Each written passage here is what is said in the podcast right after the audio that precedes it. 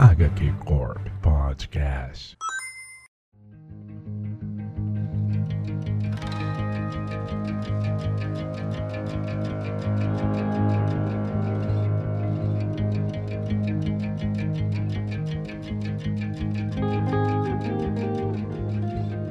Salve, salve pessoal!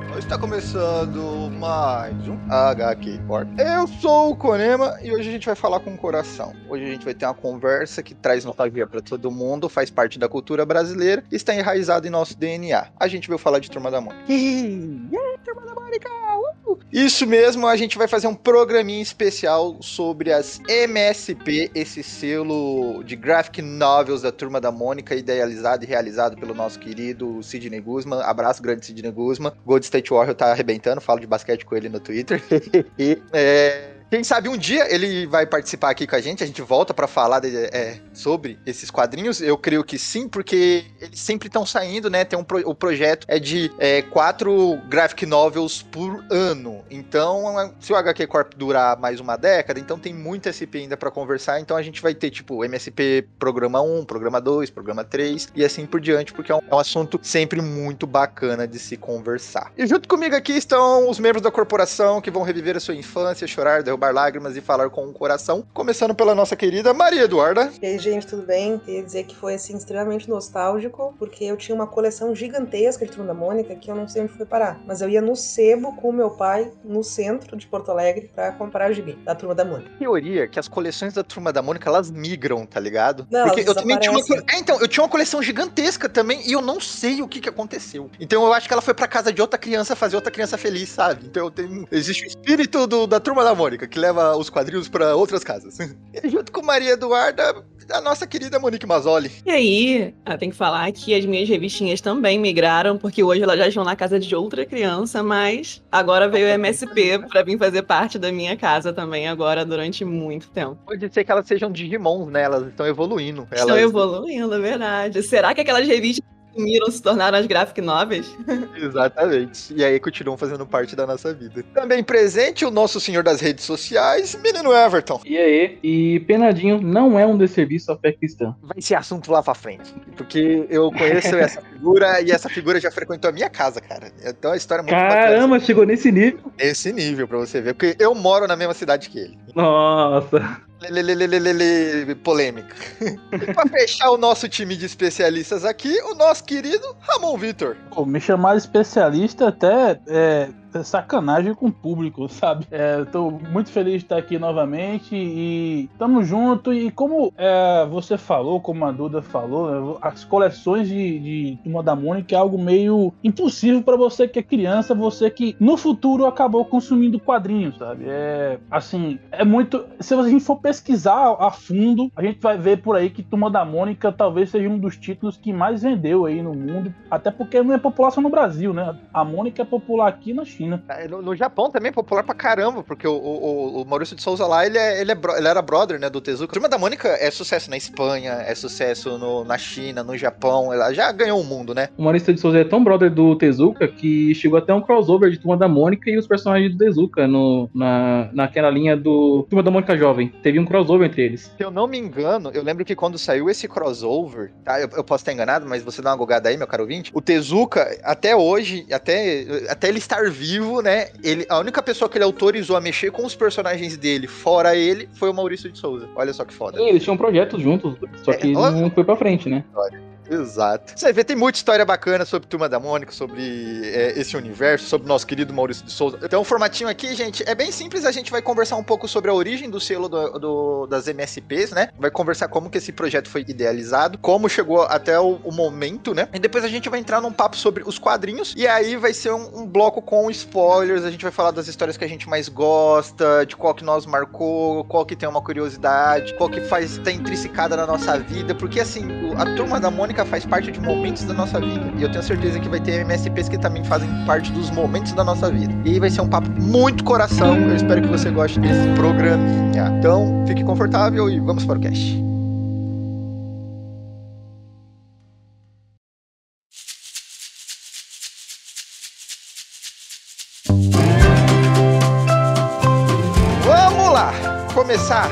Contando a história da MSP. Querido Everton, como que surgiu esse selo? Então, o MS, a MSP começou com os 50 anos de Maurício de Souza, né? E quando o Sidão começou a ser editor lá na, lá na Maurício de Souza Produções, ele começou fazendo o MC50, que foi um. Deu um que a trazer alguns é, autores é, independentes nacionais. Aí depois começou a trazer também o MSP mais 50, que foi a continuação. E depois foi o MSP Novos 50, que é que trouxe mais artistas ainda. Sempre trazendo novos artistas. E o legal desse, desse é, MSP 50 é que com isso ele começou a meio que fazer uma entrevista com os artistas, sabe? Nisso que ele vê qual que trabalha bem com o editor, qual que tem uma boa ideia. E nisso o Sidão já pensou assim, começou como ele falou assim, o que, que a gente pode fazer com isso, entendeu? Vamos começar a fazer, expandir o, o, os graphic novels da MSP. Então deu a ideia pro Maurício Souza e com isso veio a primeira MSP que foi a do astronauta planetar, né? Se não me engano, exatamente. Exatamente. Pelo que eu vi, foi que assim, o,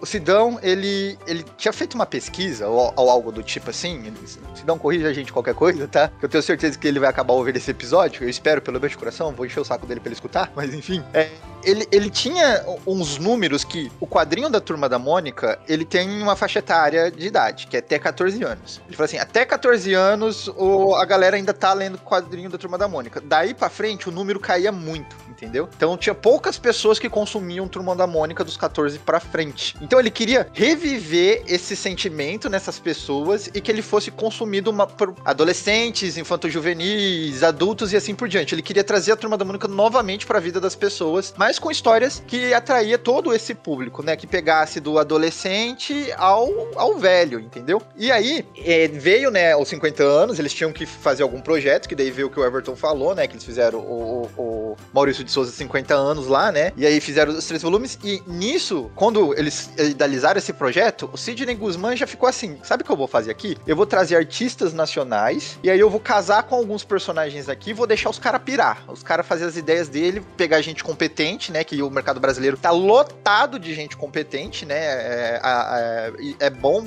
sempre enfatizar isso, né? E ele falou assim: eu vou deixar essa galera trabalhando, e aí, depois de, né, dos MSP 50, eu vou começar a pegar algumas ideias que esses caras tiveram aqui dentro, e aí eu vou começar a fazer graphic novels da turma da Mônica. E aí ele falou que ele apresentou essa, essa ideia pro Maurício de Souza, e o Maurício de Souza adorou, tá ligado? Falou: vambora, vamos pra frente. E, e aí veio o astronauta Magnetar, que é, é uma coisa curiosa porque todo o panteão da turma da Mônica, o astronauta não era um personagem que me atraía. O, o legal é que o, o, astronauta foi mais uma estratégia comercial, na verdade, né? Porque se você for ver, ele tem uma pegada bem mais madura, ele tem aquela pegada sci-fi e tudo mais. Quando você pensa em MSP, você pensa logo em Turma da Mônica. Aí você pensa, por que, que não começou com Turma da Mônica logo de cara, né? Só que o Turma da Mônica Laços, mesmo ele sendo um pouco mais maduro, sendo pra todas as idades e tal, ainda vai, o pessoal vai ver assim, ah, continua sendo pra criança, sabe? Então começou com o astronauta, que é uma pegada mais velho, o pessoal já, tipo, quer dar um impacto de logo de início, sabe? Tipo, ó, não é bem assim, entendeu? Não é só pra criança. E, é, e, então foi é assim parada, que começou. Né? Eu, eu fiquei, tipo, pô, astronauta. Quando, quando saiu, porque, se eu não me engano, saiu perto da primeira XXS Space, 2000 e... foi 2012. E aí eu fiquei assim, tipo, astronauta. Mas aí depois,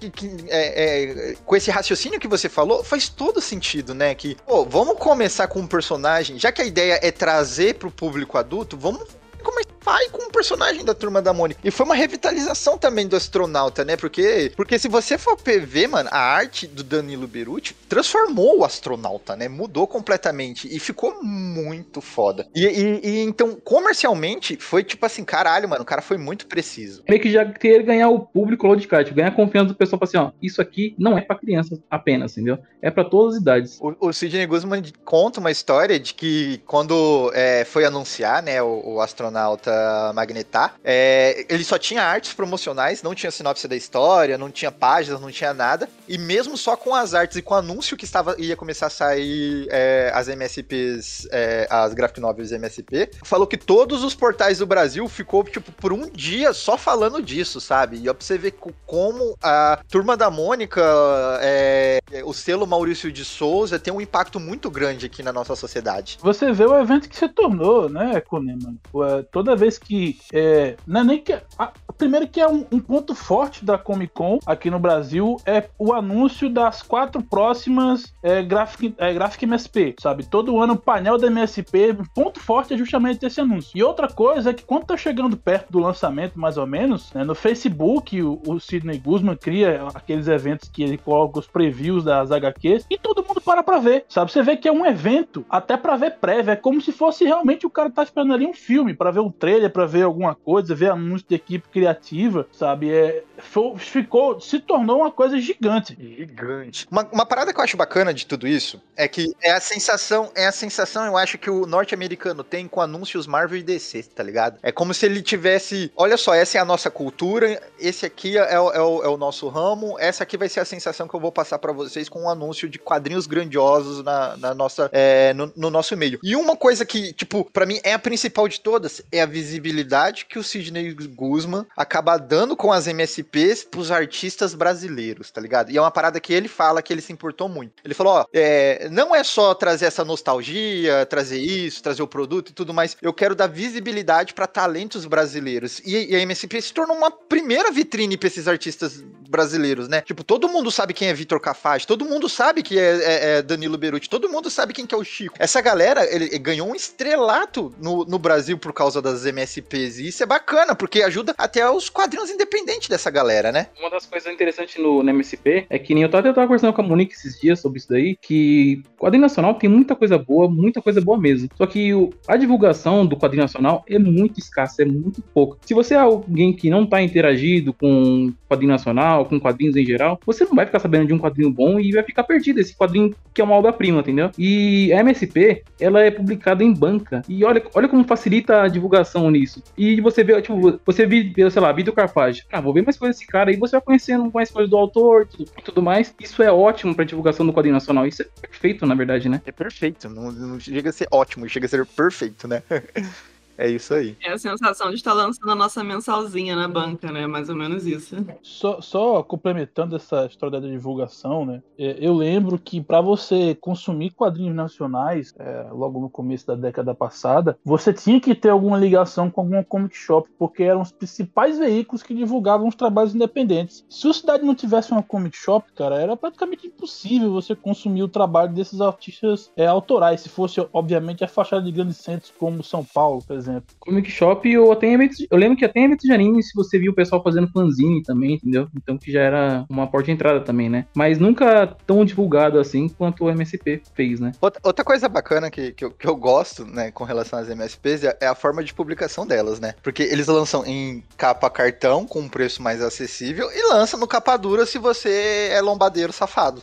então é, é, ele expande o mercado. Todos os gostos. Olha, só porque eu já gostaria de ver uma box dessas MSPs que saíram para começar a colecionar assim mais fácil. E, e pra falar a verdade, eu tenho vários furos na minha coleção que eu gostaria de, de preenchê-los.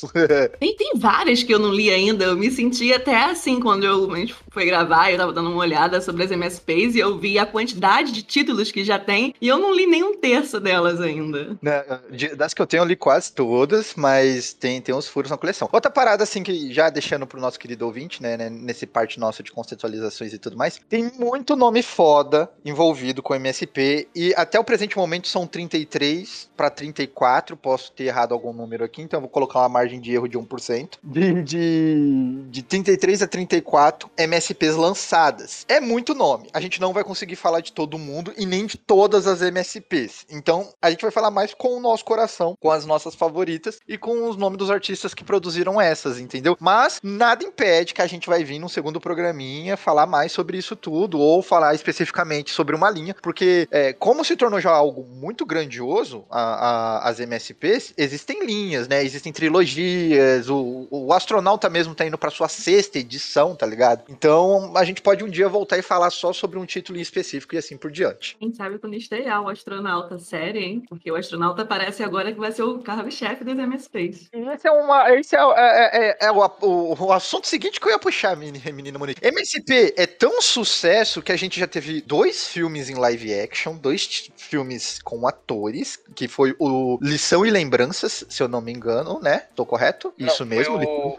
O Laços. O Laços, o Laços. né? Laços, E o Lições tá pra sair, é? laços, laços esse e ano, né? lições. Acho que é esse ano ainda. Isso. Obrigado pela correção, meus amigos de corporação, por isso que vocês são especialistas. Então é o Laços e Lições. Tem uma a, a série animada do Astronauta, que vai ser desenho, né? Série animada, e vai contar prequels e, e futuro do- do- envolvendo essas histórias. Vão ser histórias inéditas. Olha que foda, cara.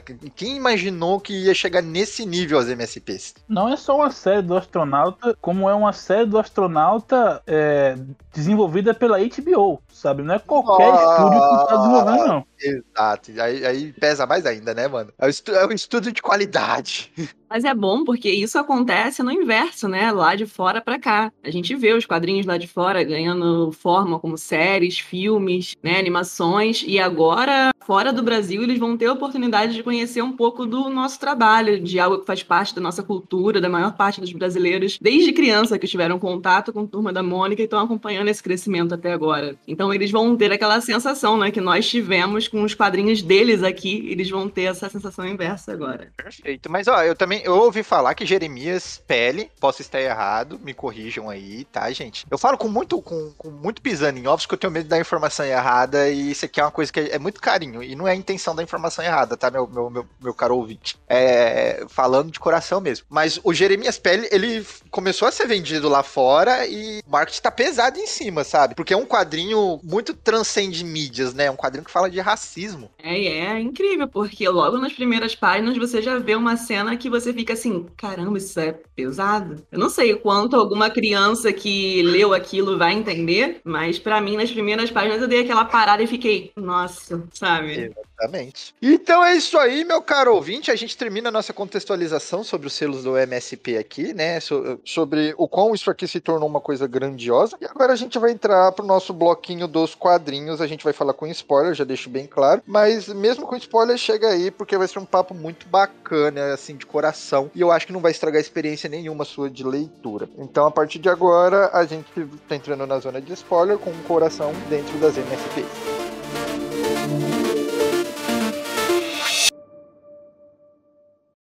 Zona de spoilers.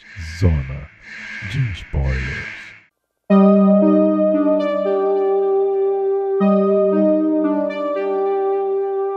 Vamos lá, vamos lá. Eu quero começar assim, porque assim, dois amigos de corporação já tem a foto do astronauta de, de cara. Então eu quero começar com a número um mesmo, com o astronauta, de Danilo Beruti. O quanto esse quadrinho é impactante pra vocês, o quanto esse quadrinho vocês acharam ele foda, porque astronauta, infelizmente, é a linha que eu não li. Cara, eu peguei o astronauta justamente porque, quando, como vocês falaram ali, além de, de ser a- a- o início da linha dos MSPs, é um personagem que eu nunca tinha lido muito, porque ele não tem assim tanto destaque no Turma da Mônica, ele é um personagem bem mais eh, secundário, digamos assim. Só que eu sempre achei a ideia muito massa. A mesma coisa com o Piteco, por exemplo, que é o próximo que eu vou, vou tentar achar pra ler. São personagens mais secundários, são personagens um pouco mais adultos que como a, a revista Turma da Mônica não tinha esse enfoque adulto, ela tinha uma faixa etária mais limitada, eram personagens que tinham ali histórias mais ah, contidas, histórias mais ah, secundárias e que nunca tinham tido assim um, um destaque muito grande. E, e a pegada das, das MSPs do astronauta é uma pegada mais adulta, é uma pegada bem de ficção científica e, e tu consegue explorar muito mais o personagem de tipo todos os anos que ele não foi explorado na Turma da Mônica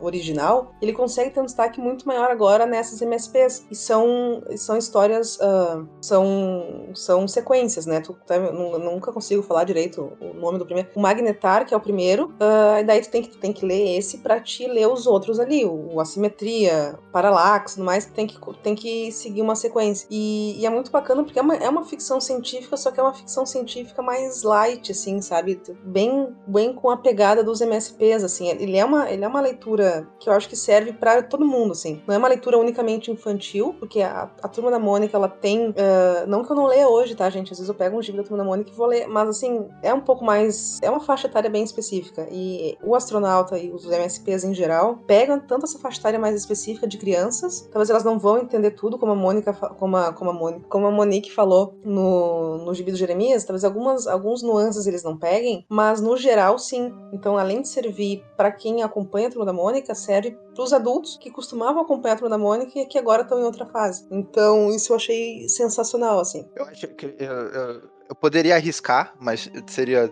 uma ignorância minha. Mas esse pai é o trabalho da vida do, do Danilo Beruti, né, mano? É o que, caralho, você tá de parabéns, mano.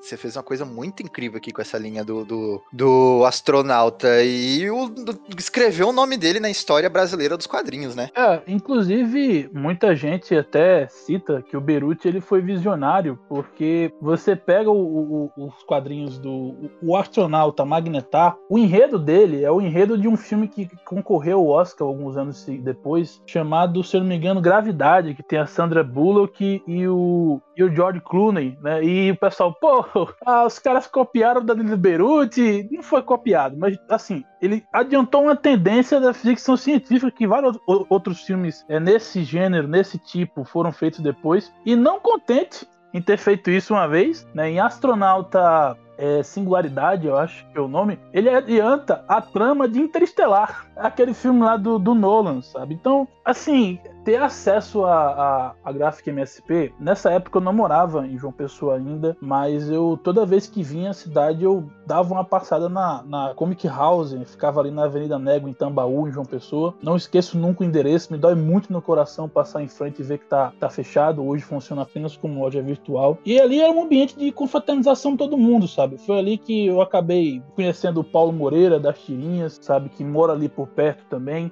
O, o Gabriel Jardim, sabe? Sabe, que é quadrinista. O Chico. É, o Chico era uma figura folclórica aqui em João Pessoa. Né? O Chico você consegue passar. Antigamente, no começo da década, você conseguia ir é, no espaço cultural e tal, o cara grafitando lá a parede, com um cigarro na boca, uma cerveja na mão, sabe? E depois termina, monta na moto dele, ele é motoqueiro. Né? Você encontra muito ele nos bares ali do Castelo Branco. Quem é de uma pessoa tá escutando isso sabe, né? É uma figura folclórica aqui da cidade. É uma entidade é... da, da cidade já. Exatamente, exatamente, sabe? O Chico que é de Patos ali, e que fez uma MSP que foi muito boa e tá no Graphic, no, no MSP 50. Né? Foi um, um, uma grande surpresa para todo mundo, pra gente, né, que conhece, sabe, conhecia esse meio, quando soube que ele ia fazer parte desse projeto e posteriormente da MSP. E assim, o Danilo Beruti, eu fui apresentado a ele, antes de, de Astronauta, é, pelo Manassés Filho, que era o dono da Comic House, pelo trabalho dele em Band de 2 sabe? Band é... 2. Era do carro-chefe dele antes de astronauta, né? Isso, isso. Foi um, um, quadrinho que ele financiou pela PROAC, inclusive, né? Que é o programa de ação. Nem era moda fazer Paulo. isso. Exato, exato, sabe? E assim, eu achei curioso porque é, cara, o cangaço é, é uma, uma, uma, manifestação cultural aqui do Nordeste que tem várias interpretações e adaptações, é, mas que eu não vejo a galera explorando todo o potencial que isso tem, sabe? Falando, você como é um cara do, do, do, do cinema e tudo mais, eu acho que Bacurau foi uma parada que deu uma porrada na cara um pouco do, do, do público brasileiro, falando, olha só, cangaço aqui, mano, tem história pra caralho. Bacurau, e antes de Bacurau, você tinha alguma coisa assim boa em Deus e o Diabo na Terra do Sol, sabe? Que é um filme velhaço, sabe? É um filme velhaço, que é um clássico do cinema brasileiro. Mas assim, depois de muito tempo, só Bacurau que conseguiu entregar, tipo, a real essência do cangaço, do que é você adaptar o cangaço em si, que é um potencial cinematográfico brasileiro gigante de, de adaptação sabe? E Band 2 traz isso. É muito bom, né, mano? É muito bom mesmo. Outra parada que eu queria, que eu queria falar sobre o, o Danilo Beruti, que eu, eu ouvi o Sidney Guzman falando, que, tipo assim, no, no Astronauta Magnetar, ele, ele veio com as ideias, pá, eles conversaram e aí fizeram o Astronauta Magnetar. Depois do Magnetar, no Singularidade, Paralaxe e todos os outros títulos do, do, do Astronauta, o Danilo Beruti ficou tão envolvido que ele praticamente já chega com a ideia pro, com o Sidney Guzman, eles debatem um monte sobre isso, sabe? E aí sai o quadrinho. Ele já se tornou voz ativa, tá ligado? No projeto, porque, tipo, algum, algumas MSPs, o Sidney, ele dá o plot, né, essa, tipo, tipo, Tina, vai ser sobre é, é, assédio e, e, tudo mais, é, Jeremias, vai ser sobre racismo. Ele dá já o plot, aí os artistas desenvolvem esse plot. Outras é, tipo, ó, escreve aí, se vira. E com o Danilo Beruti já com, envolvido no projeto, já chegou a um ponto que, tipo, vai, mano, só voa, tá ligado? E, e isso é muito bacana, quando já existe uma sincronia entre o editorial e o, o e o artista ao ponto do cara falar: Mano, eu confio tanto no seu, no seu trabalho que voa, que você vai transformar isso aqui numa coisa muito foda. Ele tomou o personagem para ele, né? O, o, astronauta é do Danilo Beruti, sabe? Assim, obviamente não é dele, mas assim. Não, mas é que nem quando a gente fala na Marvel assim: os X-Men é do Stanley, não, é do Chris Claremont, tá ligado? Se fosse fazer um comparativo. O astronauta é de quê? Do Maurício de Souza, mais o Danilo Beruti. Seria esse o raciocínio. Quando eu fui apresentado a astronauta dele, que eu li assim a primeira edição, eu eu confesso que não consegui assimilar de primeira como aquilo estava sendo possível, sabe? Como a Graphic MSP, enfim, a Maurício Souza, aliás, produções, enfim, estava explorando todo o potencial que esses personagens têm. Todo mundo conhece personagens da MSP, sabe? E se isso fosse explorado é, comercialmente do jeito que o Sidney Guzman falou, isso era coisa para ser explorado em cinema, para ser explorado em, em, série de TV, como tá, vai ser explorado, sabe? Para ser explorado em produto licenciado, como tá sendo explorado em produto licenciado também. Tem action figures do astronauta, sabe? E é isso, cara. Bacana, né, mano? É muito bacana.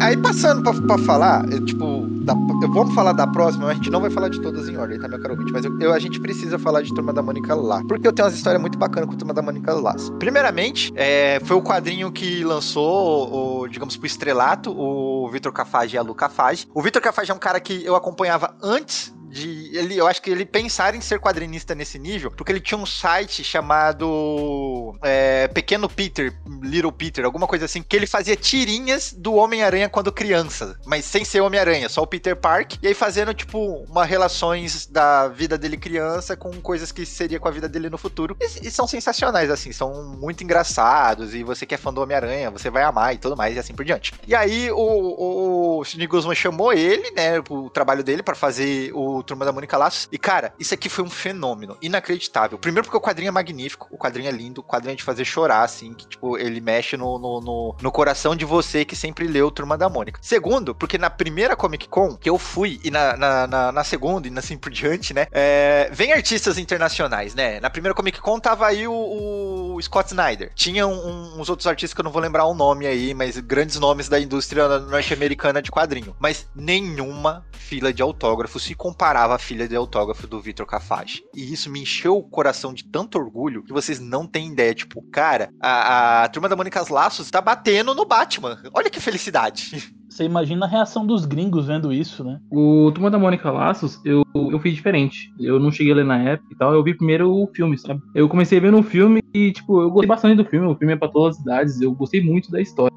Bastante mesmo. Aí eu li o quadrinho. O quadrinho, pra mim, no começo não tava pegando tanto, porque o, o filme é bem fiel ao quadrinho e tudo mais. Então, basicamente, tava revendo a mesma história. Mas o final, quando mostra que o, o Floquinho, quando mostra que no final o Floquinho que que deu início na amizade deles, que é a amizade tão bonita que eles, que eles têm. E, nossa, cara, eu, eu realmente me olho encheu de lágrimas naquela cena. Eu tava lendo tranquilo o, o quadrinho, quando chegou naquele final que mostrou essa, esse flashback com a arte da, da Luca Fage, que é uma arte do fofinho e tudo mais, que mostra eles todo pequenininho, bonitinho assim. Cara, foi demais pra mim. Eu gostei demais disso aqui. Foi, foi o final que deu aquele gatilho pra adorei esse quadrinho. Sabe a, parte no, no, no, no Turma da Mônica Laços que eu, o, o, olho encheu de lágrimas, assim, pra mim é muito, muito foda. Porque assim, o, o, tem todo o rolê de Turma da Mônica, Rei da Rua, etc e tudo mais, e bah, aí o Floquinho some. E aí o, o, o Cebolinha vai, entra em depressão, né? Ele não quer sair de casa, fica na cama, largado e tudo mais. Aí vai a Mônica, Magali e o Cascão lá tentar, né, a, animar ele. E eu acho muito da hora a maneira que é colocado isso, que tipo, a Mônica e a Magali fica lá sentado com ele na cama e tentando animar ele. Vamos, vamos pra escola, calma, vai dar tudo certo, levanta tal. E aí mostra como o Cascão e o, e o Cebolinha são muito brother. Porque enquanto estão as duas lá tentando animar ele, o Cascão tá andando pelo quarto, assim, tipo, assobiando, feliz da vida. E aí elas estão tristes junto com ele e, e, e gera um certo incômodo, né? Que tipo, cara, o, o Cascão não tem empatia pelo menino, não tá aqui dando apoio para ele. E aí nos quadros seguintes, as meninas, tipo, desistem, levantam, daí o Cascão chega na cama, assim, joga um papel, um monte de lápis em cima do Cebolinha. A Cebolinha, ah, que? Aí ele fala assim, monta um plano. Você é assim, cara. Você tem que montar um plano pra achar o seu cachorro. E aí eu falei assim, caralho, mano, os caras são muito brother. Muito O cara entende o, o amigo, tá ligado? Ele falou, cara, é assim que você funciona. Ficar aí largado na cama não vai dar certo. Monta um plano. Vamos atrás do seu cachorro. E aí os olhos encheu de lágrimas. Eu falei, isso aí, Cascão, você é brother, cara. Meio que nessa revista eles montam um Conta Comigo, né? Em versão Turma da Mônica, ah, sabe? Nossa, eu que amo esses filmes dos anos 80. É, foi impossível não correlacionar, sabe? Aquela aventura entre amigos que vão sair numa aventura, né? Em busca para encontrar o Floquinho. Então eles se perdem, somem à noite. Cara, isso foi, foi, muito, foi muito legal ver isso, porque deu bem aquela nostalgia daquelas histórias de antigamente. Foi muito gostoso de ver eles juntos. Por mais que foi, tipo, ah, imprudente pra caramba o que eles fizeram, acabou que a história foi muito bonita, porque até aqueles valentões do bairro que batiam neles, estavam perseguindo eles, é, acabaram vendo o que estava acontecendo e a importância de encontrar o cachorrinho como era para eles, que eles acabaram ajudando, né, as crianças. Então foi muito bonito de ver. Monique, você definiu com a melhor palavra possível. Isso aqui é um conta comigo da turma da Mônica. É sensacional. Conta comigo, total. Aquela cena que eles chegam lá da. Do, aquela cena que eles chegam do parque todo sujo, com a bicicleta assim, com a cara de bravo, assim, que todo esse dia todo B10, perto desses, desses valentões, né? Que eles olham pra ele e falam assim: Poxa, vocês ganharam meu respeito, vocês passaram a noite no parque. E aí, tanto que no final, os, os, os valentões falam assim: Não, pode ficar com a bicicleta, você vai precisar mais do que eu. E, tipo, você vê que eles ganharam o respeito dos valentões. Ganharam tipo, respeito, que da hora, exatamente. né? Foi muito lindo isso. Uma coisa que eu gosto também é que no final, quando mostra o flashback de quando eles eram pequenos, o Cascão, logo no começo, ele dá um carrinho que ele fez com, acho que com garrafa pet, com umas caixinhas e tal. Ele deu um carrinho pro, pro Cebolinha logo de cara, tipo um presente, entendeu? E nessa cena que o, que o Coronel falou, de que ele tava no quarto, que ele tava olhando pelo quarto e tal, aquele carrinho tá no quarto do Cebolinha. Tipo, o Cebolinha ainda guarda esse, esse, presente que ele ganhou do amigo, entendeu? Você vê que o quanto eles são unidos e o quanto eles são, são se amam, entendeu? São muito brother esses dois. É tipo assim, é bromance no nível máximo. E você vê que essa amizade é tão forte entre o Cascão e o Cebolinha e entre a Magali e a Mônica, que você vê mais ainda entre a amizade delas no Turma da Mônica Lições também. Mas, mas cara, isso é, isso é demais, assim, tipo, eu não sei vocês, mas eu, eu tenho amigos de infância, assim, nesse nível, sabe? E, e eu tenho 30 anos hoje e eu falo com os caras até hoje. E, e, e, a gente marca de encontrar uma vez por ano e tudo mais. E, e para mim a representação é essa. É, tipo, o Laços não tá escrito aqui. O Sidney Guzman falou que foi ele que batizou o quadrinho. E ele tem um filme hoje em dia batizado com, com o título que ele deu. E ele tem um orgulho disso. E para mim é um, é, um, é um, título certeiro, assim. Que é, é Laços. É o laço que você cria desde a infância. É o laço que você cria pra uma vida inteira. É muito foda, cara. E aí a gente passa, né, do, do Laços e vai para lições. O que, que a gente tem aqui? Nossa, lições foi o que mais me pegou. Eu gostei do Turma da Mônica Laços, mas os lições, cara, que história emocionante. Tipo, você vê logo no início que acho que é essa que mais aborda assim a amizade deles, né? Tipo, ele, ele pega muito na amizade deles, o quanto que, tipo, não importa a distância, não importa o que faz pra separar a gente, a gente sempre vai ser amigo. O que, o que fala basicamente na história é isso, né? Posso contar um pouquinho da história? Pode, pode, por favor. Na história conta, tipo assim, que no começo, no, na escola, o Cebolinha e os amigos dele esqueceram de fazer a tarefa de casa. Aí, pra não passar vergonha com a pessoa e, e o Cebolinha tem até aquela paranoia de, tipo, vou morrer na escola se eu não entregar essa lição de casa e tudo mais, eles inventam de querer matar a aula para poder fugir da lição de casa. Só que nessa, nessa hora de pular o muro e tudo mais, quando a, a Mônica vai tentar subir o muro, ela cai. No que ela cai, ela acaba quebrando o braço. E nisso, o, tem uma reunião com os pais, tudo mais, eles ficam de suspensão. Nisso, os pais começam a tomar umas medidas um pouco drásticas com eles, entendeu? Além de estar de castigo, a Mônica acaba tendo que ser transferida para outra escola, porque os pais dela não quer mais que ela fique, quer que ela tenha novos ares, que ela conheça não, novas não, pessoas, não, não, não, não, fica não, não, não, não, pera aí, não é assim. Quem nunca teve o pai que falou assim, esse seu amigo é má influência? É isso que o pai da turma da Mônica, do, do, da, o, o, Maurício de Souza ali, que é o pai da Mônica, quis dizer. Ele assim, ó, minha filha tá andando com muita má influência, vou colocar ela em outro colégio. Eu já, eu já passei muito por isso, mano. Já teve minha avó, minha avó já teve, tipo, dia de na, na frente dos meus, minha avó, minha avó sem noção. Minha avó tem na, na frente dos meus amigos, ela fala assim, eu não gosto que você anda com esses meninos, tipo, mano, você vê como é que é as coisas.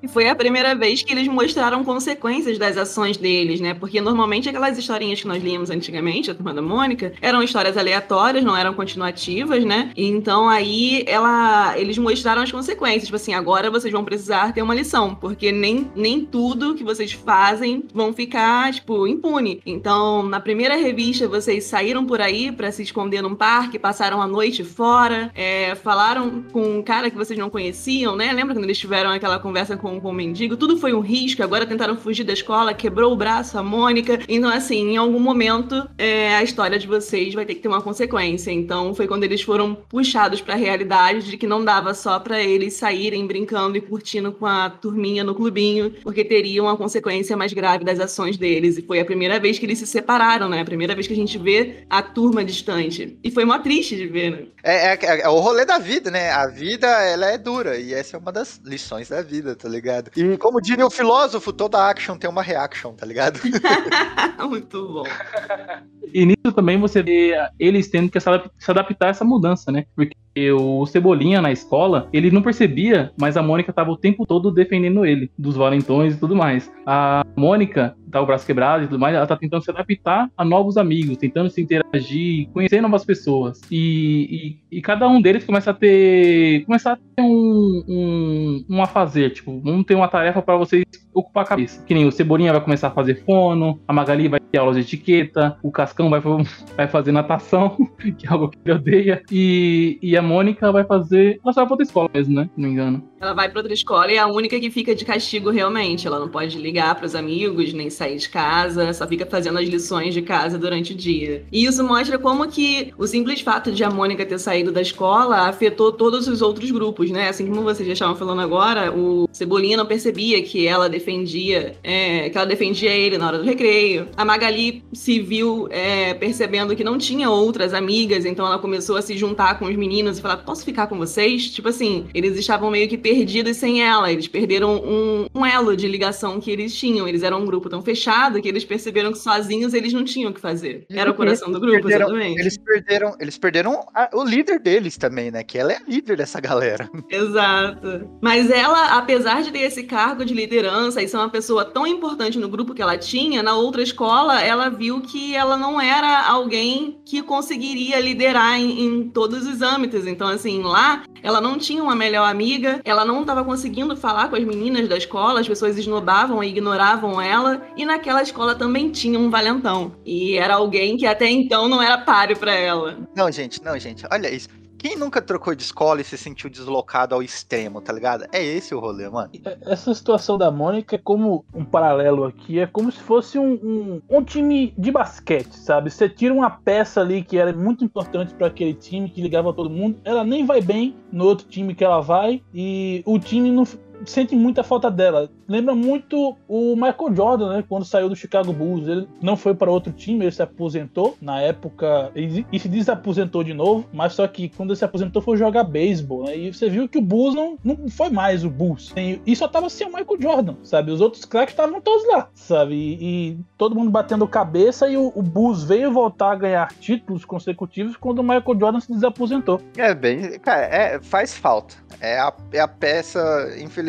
Essa pecha, ela vai funcionar e ela vai encaixar certo nesse grupo. Se você colocar em outro grupo, infelizmente não vai dar certo. E essa é uma das lições desse quadrinho, que é maravilhosa. Manuelzão, é, como que as Graphic MSPs gostam de mexer com o nosso emocional, né, cara? É, a gente falou aí de duas MSP que vocês estavam falando, eu tava me arrepiando aqui, sabe? Que, lembrando das sensações que eu tive ao ler isso, sabe? É, é, aquela sensação nostálgica de infância, de amizade. E assim, é, falando propriamente aqui de uma que, que mexeu muito com o meu emocional, a única dentre essas todas que é, eu tive dificuldade de ler, porque eu, eu, eu realmente, assim, eu tava me emocionei muito do ela foi a, a, a, Chico Bento Arvorada, sabe? Assim, tem muitas, muitas e muitas, muitas MSPs para cada é, pessoa se identificar, e essa em específico, sabe? Tem uma história que me pega muito, que assim, é, eu lembro muito da, da minha vivência no campo com meu, meu avô, sabe? E,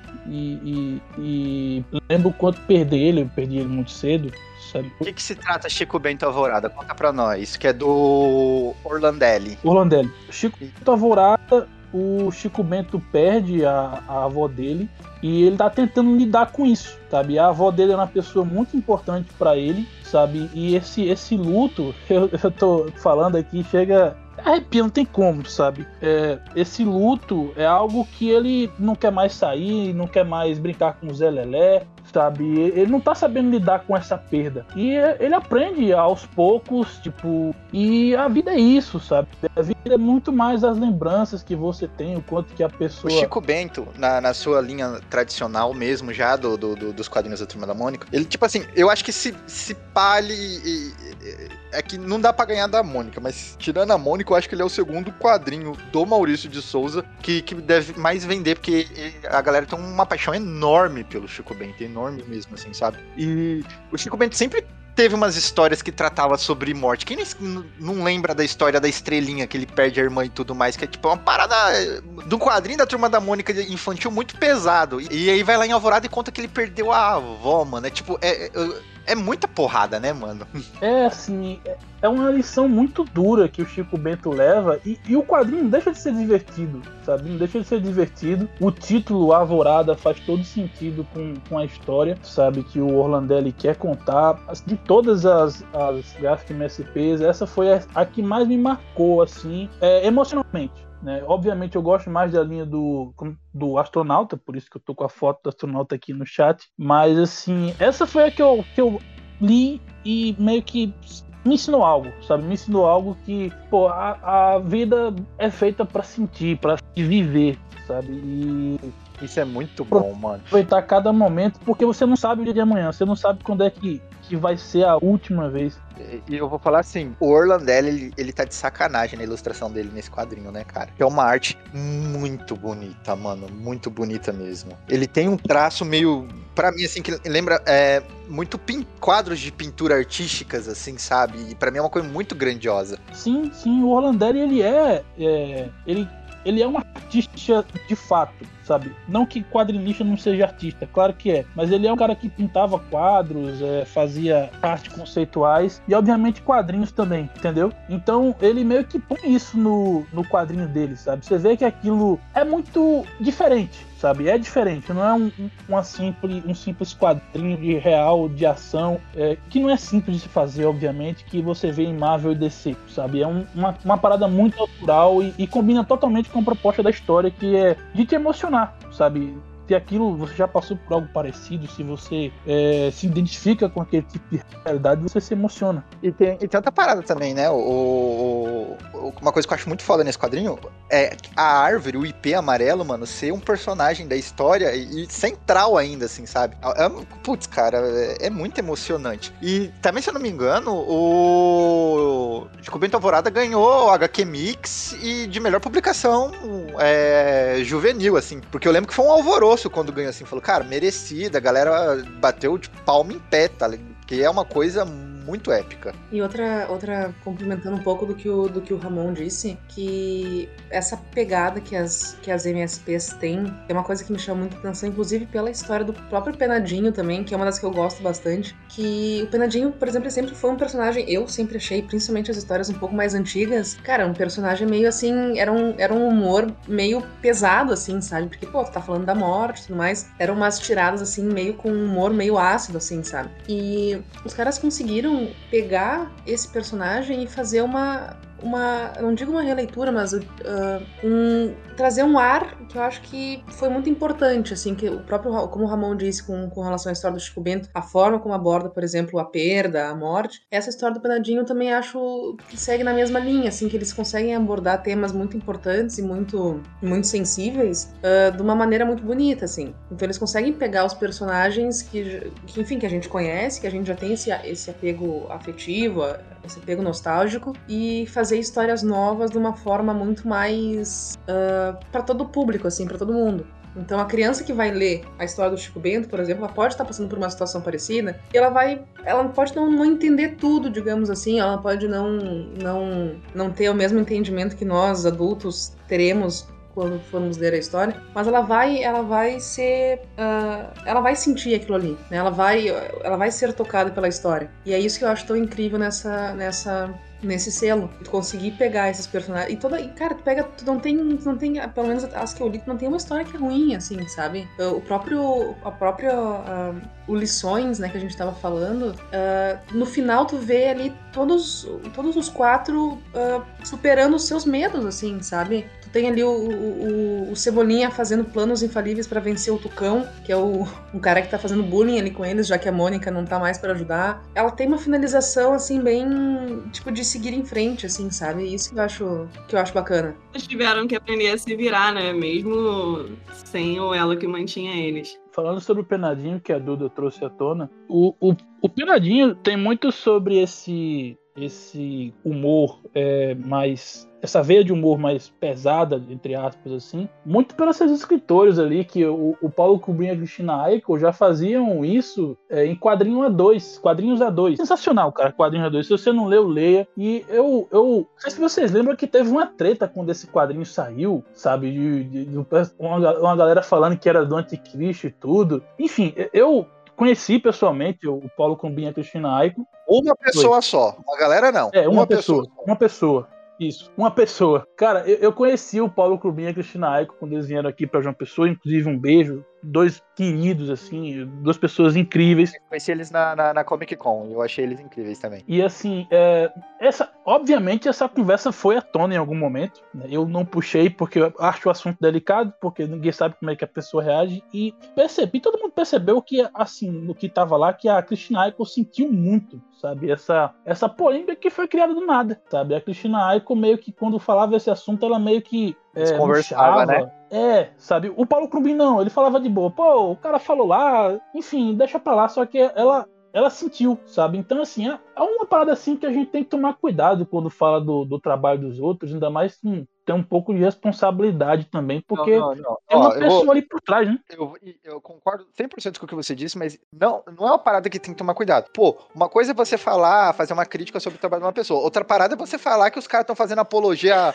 a, a, a, a, Satanás, Anticristo e outras coisas no seu quadrinho, tá ligado? Tipo, é uma maturidade que é uns problemas que vem da cabeça da pessoa. Não, não tem nada a ver com o quadrinho, entendeu? É, um- é um- é uma esquizofrenia que aquela pessoa em específico tem sobre esse assunto. E mostra o quão leigo ele é sobre a vida por falar um negócio desse. É interessante a pessoa puxar um negócio desse, porque você vê que a- o quadrinho do Penadinho fala tanto de diferença social, quando eles mostram as pessoas que estão desabrigadas naquele prédio que eles não deveriam estar, né? Ele foi invadido, então tem tantas coisas bacanas pra se abordar e a pessoa vai puxar logo isso. Eu acho que é de uma ignorância tamanha, né? Tipo, dane-se a diferença social, vamos falar do anticristo. Eu acho foda demais a mensagem do quadrinho que, pô, o Penadinho vai perder a namorada, porque a namorada vai reencarnar. E é tipo, é uma coisa boa pra ela. É uma coisa boa pra ela, mas ao mesmo tempo ele tá perdendo o amor da vida dele. E olha que, que, que, que enredo foda da história. E aí o cara, não, anticristo. Não, é- é- o, que eu falo, o que eu falo não é nem só de tomar cuidado do que vai falar, sabe? É mais. É, é tomar cuidado do que vai falar, principalmente pelo alcance que a internet tem, sabe? É,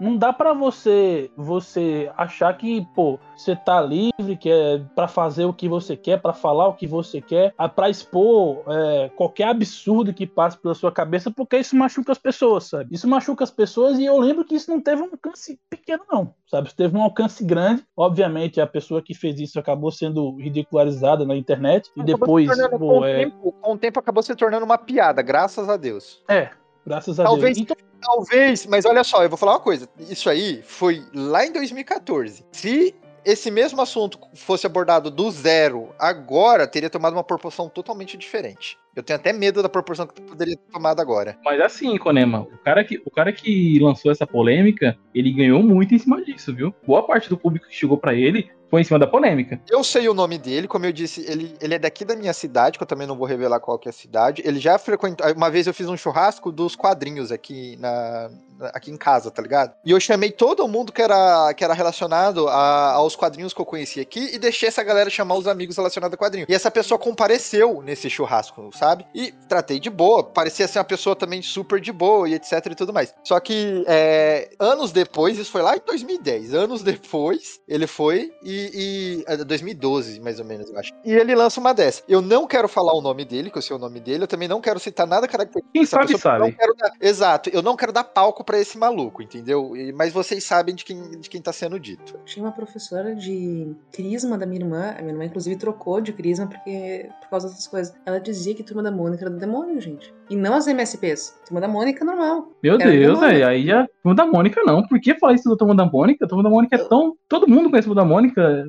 Só porque é Não, popular? Turma da Só porque é popular? Turma né? da, Turma da Mônica, Harry Potter, essas coisas. Eu falei assim, bom, o que, que, é- que, que ela vai pensar de ler um Fullmetal Alchemist da vida, assim, umas... Vale Dudão. Vale Dudão, que é de crente. o tamanho do alcance que Turma da Mônica tem, né? É tão grande que o pessoal cria teoria de conspiração em cima. Né, gente, é que pra, pra, esse tipo de, pra esse tipo de pessoa, todo mundo é do demônio. É, é- é- eu acho, inclusive, um elogio quando, tu, quando tu, tu chega e dizem que tu é a tua coisa do demônio, porque, assim, é, é, é tão... é- são pessoas tão perturbadas, assim, que... Ah, sei lá, gente, fiquei... Faz sucesso, é comum que eles falam, que eles falem algo similar. É comum, então é melhor ignorar e não dar palco pra maluco. Eu acredito, eu acredito que isso aí é tipo assim, como tá fazendo sucesso, eles não querem que a pessoa perde o foco da igreja, entendeu? Tá fazendo sucesso, não, não, esquece isso aí e foca na igreja, entendeu? Larga isso, entendeu? Eu acredito que seja isso, entendeu? Por isso que eles, eles acabam atacando esse tipo de conteúdo. Pode ter sido, mas vamos falar de, de, de coisas boas e vamos largar. É, é, é isso, vamos falar de quadrinho. Então, acho que o que mais me pega no Penadinho é a arte e a colorização. Porque a arte e a colorização do, do, do Paulo Crubin e da Cristina Ico é linda demais. Tanto a iluminação, a iluminação do, do Penadinho, por ele ser uma, um espectro e ter aquela iluminação própria, a, a ambientação do quadrinho eu acho sensacional, porque você vê São Paulo no quadrinho. Porque você vê aquela, aquelas portas. É, aquelas portas rolantes que sobe assim, é, é, recolhendo, você vê a pichação na, nas, nas portas, você vê São Paulo nitidamente no quadrinho, é muito bem feito a ambientação. E também a, o novo design dos personagens também eu acho muito bom. A morte tá muito bonita nesse quadrinho. Eu, eu adoro a arte desse quadrinho, eu acho sensacional. E a arte é linda também, né? Eu adoro a cara de inocência do Frankenstein nesse quadrinho, tá ligado? Ele tem a cara de inocente danado. A arte desse quadrinho, ela fica, ela transcende, ela fica o tempo todo no fofinho e no mais dark, sabe? Fica o tempo todo nisso e é uma junção tão bonita, cara, que eu adoro esse quadrinho. O Crumbin e a Eiko, eles têm um traço, você pegar os trabalhos anteriores e penadinho deles, que remete muito aos mangás, mas também ao, aos cartoons, sabe? E, eles conseguem misturar muito bem isso. Você vê muito isso no, no Quadrinhos A2. No Quadrinhos A2 eles fazem isso o tempo todo, referência a quadrinhos e, tudo mais, entendeu? Nesse aqui eles fazem até referência a jogo de videogame. Tem uma parte que mostra um mapinha aqui que lembra muito o Pokémon o, o Yellow, sabe? Que é muito igual, assim, tem uma cena aqui que é bem parecida. Cara, assim, o padrão é padrão animação da DreamWorks, assim. O padrão Pra do mim ela desenho tá bom de pra virar animação. Verdade, podia ser depois do, do, do, do astronauta a gente ter aí a animação do Penadinho. vamos puxar, vamos puxar uma outra, que agora eu quero puxar uma, porque aí a gente vai falar sobre narrativa gráfica. Eu, eu quero falar de Bidu. Bidu caminho, porque o Bidu se perde tem que chegar em casa. E o Bidu é um cachorro. E então todos os balões desse quadrinho que não são falados por um ser humano, que não é falado pelo Franjinha, é falado entre os cachorros e ele coloca uma narrativa gráfica no, no- no- nos balões sobre o que o cachorro tá tentando dizer. E eu achei essa ideia sensacional. A gente conversou lá no programa do X-Men do, do, do Grant Morrison sobre aquela edição do silêncio, que não tem é, é, balões. E como o artista tem que ser bom pra poder transmitir mensagens numa mídia como quadrinho, sem ter conversa, sem ter e tudo mais. E pra mim, esse Bi do Caminho é uma aula disso, assim, sabe? Que é, é só expressão e, e- e narrativa gráfica, enquadramento, expressão, e te passa toda uma mensagem do cachorro perdido. E eu não posso ler história de cachorro que eu fico emocionado. Pra mim, esse quadrinho é sensacional. Sabe um quadrinho que me lembra muito também isso daí? Aquela edição do Gavião Arqueiro, que mostra só do, só do, do sortudo, que Cachorro tem de toda só a narrativa do cachorro. Então, lembra muito isso também, tipo, sabe? Eu, eu- nossa, essa do Bidu, ela é, ela é super aquela, aquela arte mais fofinha e tudo mais. E que nem você falou. é, História de cachorro não tem como não te pegar, né? Só se você for um coração de pedra, entendeu? Aí você, você fica morto por dentro. Lembrando que é do Eduardo Damascedo e do Luiz Felipe Garrocho. E, tipo, é sensacional. O Bidu é um personagem da turma da Mônica que eu sempre gostei muito, muito mesmo. E aqui mostra essa relação de, de amizade. É, é o famoso o garoto e o seu cachorro, né? O Franjinha e ele. Porque enquanto o Bidu tá perdido, o Franjinha tá sofrendo, mas o Franjinha é uma criança. E pros pais do dono do cachorro, né, mano? Tipo, ah, moleque, fica quieto aí e se o cachorro voltar, voltou. Se não voltou, amém. Eu queria falar um pouco de, de Mônica Força, da Bianca Pinheiros. É, eu gostei bastante dessa história, porque ela conta a história de, de turma da Mônica, da, da, da Mônica com os pais dela indo se, com possível separação. E uma coisa que eu tava vendo na, no Sidney Guzman falando num- numa entrevista, que ele falou que quando ele passou essa ideia pro Maurício de Souza, foi tipo. Foi um choque pro Maurício, sabe? Tipo, como assim você vai fazer isso com, minha- com os meus filhos, entendeu? Só que aí ele sempre fala assim, ó, mexe com eles, só que com muito carinho, por favor. Ele sempre fala isso, sabe? E nessa história, você vê os, ah, os pais da, da Mônica discutindo e a Mônica preocupada, né? Que isso pode levar a separação e tudo mais. Que eles estão brigando feio, sabe? Acho que todo mundo que. Acho que já viu os pais brigando com medo de separar, de separar e tal, é, acaba se relacionando com esse tipo de coisa, né? E a Mônica fica super super mal com isso, tanto que o, o Cebolinha e o Cascão começam a fazer aquelas brincadeiras com ela, aquela o plano infalível, sabe? E ela simplesmente ignora eles porque ela tá muito na bad, sabe? E aí a Mônica começa a querer resolver os problemas de casa, sabe? Tipo, ah, eles estão brigando por causa do vazamento da pia. Ah, tô brigando por não sei o quê. Então a Mônica quer resolver tudo por si só porque ela não quer ver os pais dela brigando. Tem, aí com, com o esforço da Mônica, que ela até acaba dormindo na cozinha, fazendo, tentando é, impedir do vazamento da pia, é, os pais acabam vendo, tipo, que não tá levando, não tá valendo a pena essa discussão, sabe? E, e no final, ah, não quero contar o final, mas é, é um final bonito, entendeu?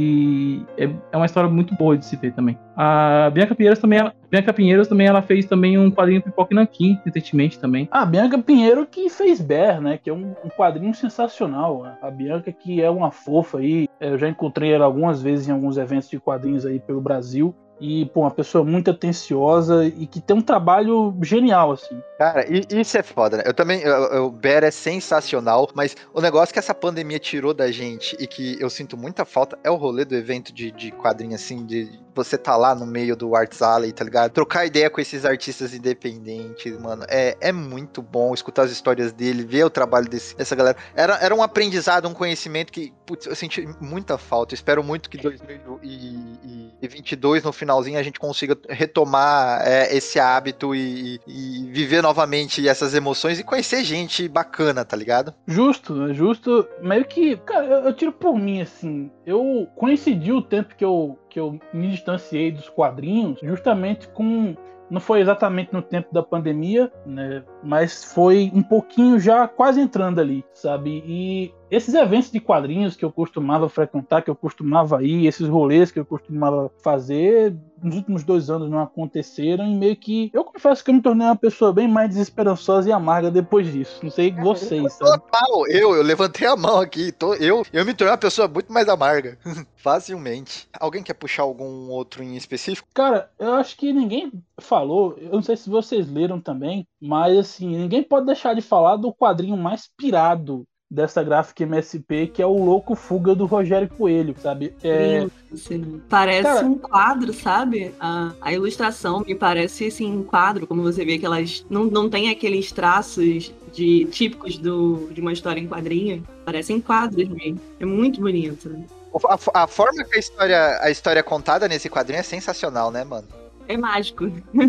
dá vontade de você arrancar página por página e fazer um quadro gigante pra colocar na parede de tão bonito que é, sabe? A arte como a Monique falou. Você. E assim, a história é maluca demais, porque você tá acompanhando o louco numa trama, você tá, você tá na cabeça dele, sabe? A, a história se passa na cabeça dele. Mas isso, isso eu acho genial.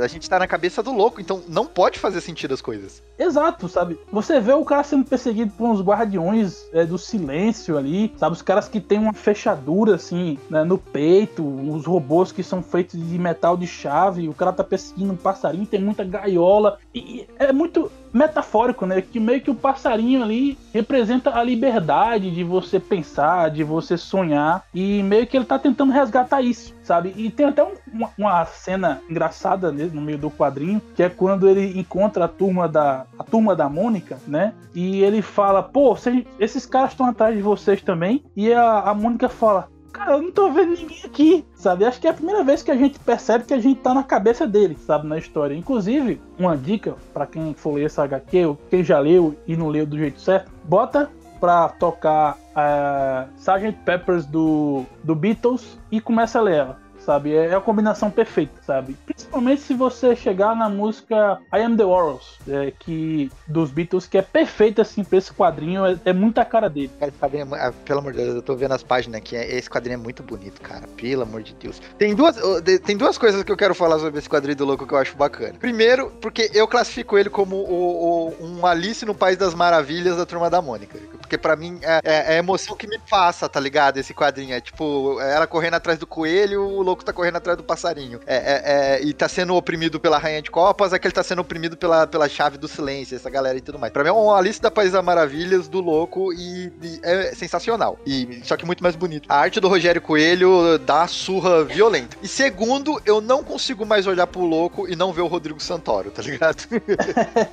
Total, cara. É o Rodrigo Santoro que o Rogério Coelho desenhou aqui.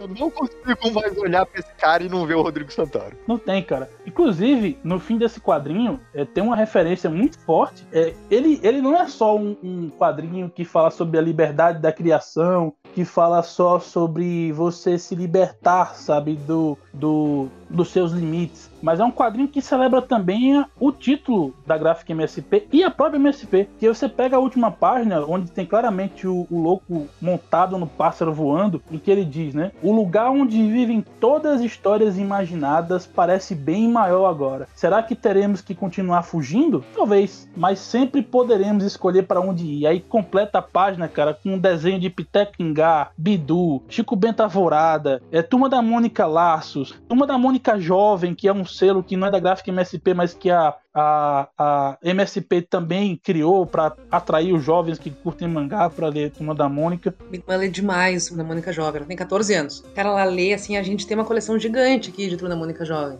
Eu assinei Ela pro meu filho também essa. Curte demais. Não, eu lia, eu lia quando eu era jovem. E quando vocês até falaram do Chico Bento há um tempo atrás, eu lembrei que ele é tão importante que na nessas do da turma da Mônica Jovem, ele é o único que ganhou uma história solo. Tipo assim, tem a coleção dele, tem a coleção da turma junto. E, e é o e o Chico Bento Moço é, é gostosão, mano. Ele é agroboy gostoso, tá ligado?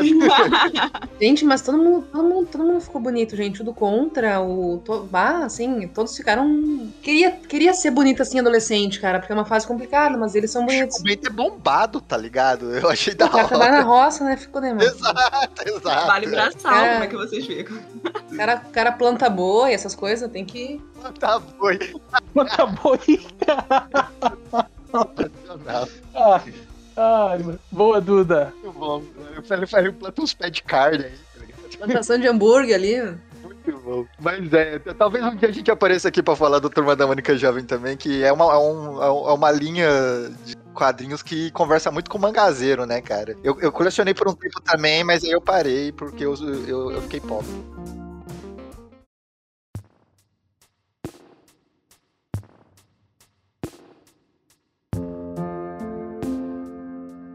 É, vamos mais um passo à frente. Eu vou falar de um quadro. A gente já falou da polêmica do Pena de um mês por cima, mas aqui a gente tem que falar de uma polêmica um pouco mais forte, que é Tina Respeito. Esse quadrinho, ele significa tanto pro público, tanto para as mulheres como pro porque ele, ele representa, já tem o nome na capa dele que é Respeito. E ele foi um quadrinho que ele foi totalmente desrespeitado, tá ligado? Ele, ele circulou tanto a gibisfera brasileira e com tantas ofensas antes mesmo de seu lançamento, antes mesmo de você ler ele, que eu fiquei muito puto, cara, mas muito puto mesmo. Porque a galera criticava o visual da Tina, de a Tina já não ser mais uma gostosona, e eu já ficava pensando, caralho, mano, você achava um personagem de quadrinho da turma da Mônica, do Maurício de Souza, atraente e ficava é, é, objeta, objeti- objetivando ela. O que, que, que tá acontecendo com esse mundo? Segundo a mensagem, ah, não, Tina, respeita é lacração. Aí eu já ficava mais puto. Caralho, mano, nunca pode se falar nesses assuntos então. Se falou nesse assunto é lacração. Você tá vendo como você que briga por liberdade de expressão tá querendo censurar a liberdade de expressão? Que é a Ah, mesma a galera que falou lacração, ela já perdeu o argumento. Então, Lacração e mimimi. Quando fala mimimi, eu paro de ler. É a mesma galera que, que briga por liberdade de expressão. Fala, ah, eu tenho que ter liberdade de expressão de ser babaca, tá ligado? E, e aí, quando vem falar de um assunto que é importante, ah, não, é lacração. É o primeiro a querer censurar também. É uma desgraça isso, cara. E esse é um quadrinho que ele, ele teve uma frente difícil, ele teve que brigar por essas coisas. Aí, Konema, eu tava. ah, esses dias. Esses dias eu tava, tava conversando com a minha irmã sobre isso. Que a gente segue uma página no Instagram, alguma coisa assim, que faz. ah, que tem. posta quadrinhos antigos da turma da Mônica. Antigos. Mais antigos do que dia, assim, anos 80, anos 90, enfim. E tinha um quadrinho do rolo, ah, que é o Affair, Crush da Tina, não sei. Tinha um, quadrinho do rolo que era É o boy dela, vamos é, o bo- dizer é, é o namorado, é, nam- namorado, enfim. E tinha um quadrinho do rolo que era ele ele saindo, acho que ele ia se encontrar com uma guria, ou ia se encontrar com a, com a Tina, não lembro, mas ia se encontrar com uma mulher. E quando ele passava na rua, ah, ele só. Os quadros eram o rolo e como ele via, que ele- o que ele prestava atenção quando ele passava na rua. E eram só desenhos de mulheres da cintura pra baixo. Eram só, literalmente, rabo de saia. Só parecia isso. E aparecia a cabeça do rolo, mas todas as mulheres da história, todas elas não tinham cabeça. Eram só da cintura pra baixo. E quando ele ia se encontrar com a, com a mulher que ele, que ele marcou o encontro, também, primeiro ele olhava a cintura pra baixo, depois ele subia pro rosto. E os comentários da publicação, que eu, que eu lembro, ela assim, bah, hahaha, que, que engraçado, realmente, os homens são assim, hahaha, né, coisa de homem e tal. Cara, eu vejo isso, eu fico pensando assim, cara, não, não, não tem, eu como mulher, assim, não tem como tu, é a mesma coisa de, do, do Jeremias Pele, tu entende? É tu dizer que uma, uma obra que aborda um tema de preconceito é mimimi, que é, uma, que, é um, que é um tema que não precisa ser falado, que é coisa chata, coisa de gente chata, coisa de lacração, porque antigamente era melhor, hoje em dia é tudo muito chato, hoje tu não pode fazer piada, que tu já é preconceituoso. Isso que você falou é a definição completa mesmo, assim, tipo, a galera queria falar que, ah, o quadrinho da Tina né, antigamente era bom e não falava dessas coisas. Isso, esse, esse quadrinho que você acabou de narrar do rolo é uma parada que, tipo assim, homem só vê a mulher como objeto. E o quadrinho do respeito da Tina é uma parada assim, vamos quebrar isso aí, né, cara? Vamos quebrar esse ciclo. Porque é errado, cara. Tipo, ah, a galera se sente culpada porque fazia isso. Desculpa, todo mundo é, é errado, todo mundo é racista, todo mundo é machista, todo mundo é homofóbico. A parada é você entender que você é e você tentar ser menos todos os dias. Você acha que, tipo, todo homem já não foi assim? Ou todo homem é assim? E, e, tem os que tem consciência que é e tá tentando não ser, e tem os que tem consciência que é e não quer mudar, porque ele não quer admitir que ele tá errado, tá ligado? Não é legal fazer essas coisas. A mulher se sente extremamente desconfortável, entendeu? E você gosta de se sentir desconfortável? Eu não gosto, então eu não vou fazer, porque eu não quero que o coleguinha se sinta desconfortável também. Ah, você é muito chato. Não você que é babaca. E tu pega isso, esse, por exemplo, esse exemplo do quadrinho da Tina, cara, uh, pode conseguir por exemplo, tu disse essa da questão da mudança do visual da Tina, né? Tu pega isso e tu. Essas pessoas, essas pessoas que reclamam do visual da Tina são as mesmas pessoas que reclamam, por exemplo, do uniforme da Capitã Marvel, né? Do corte de cabelo da Capitã Marvel, que reclamam da Kamala Khan, que reclamam uh, que a Mulher Maravilha não. Do Ma É, não, quando. Cara, quando falam do Miles, tipo, nossa, que inventaram.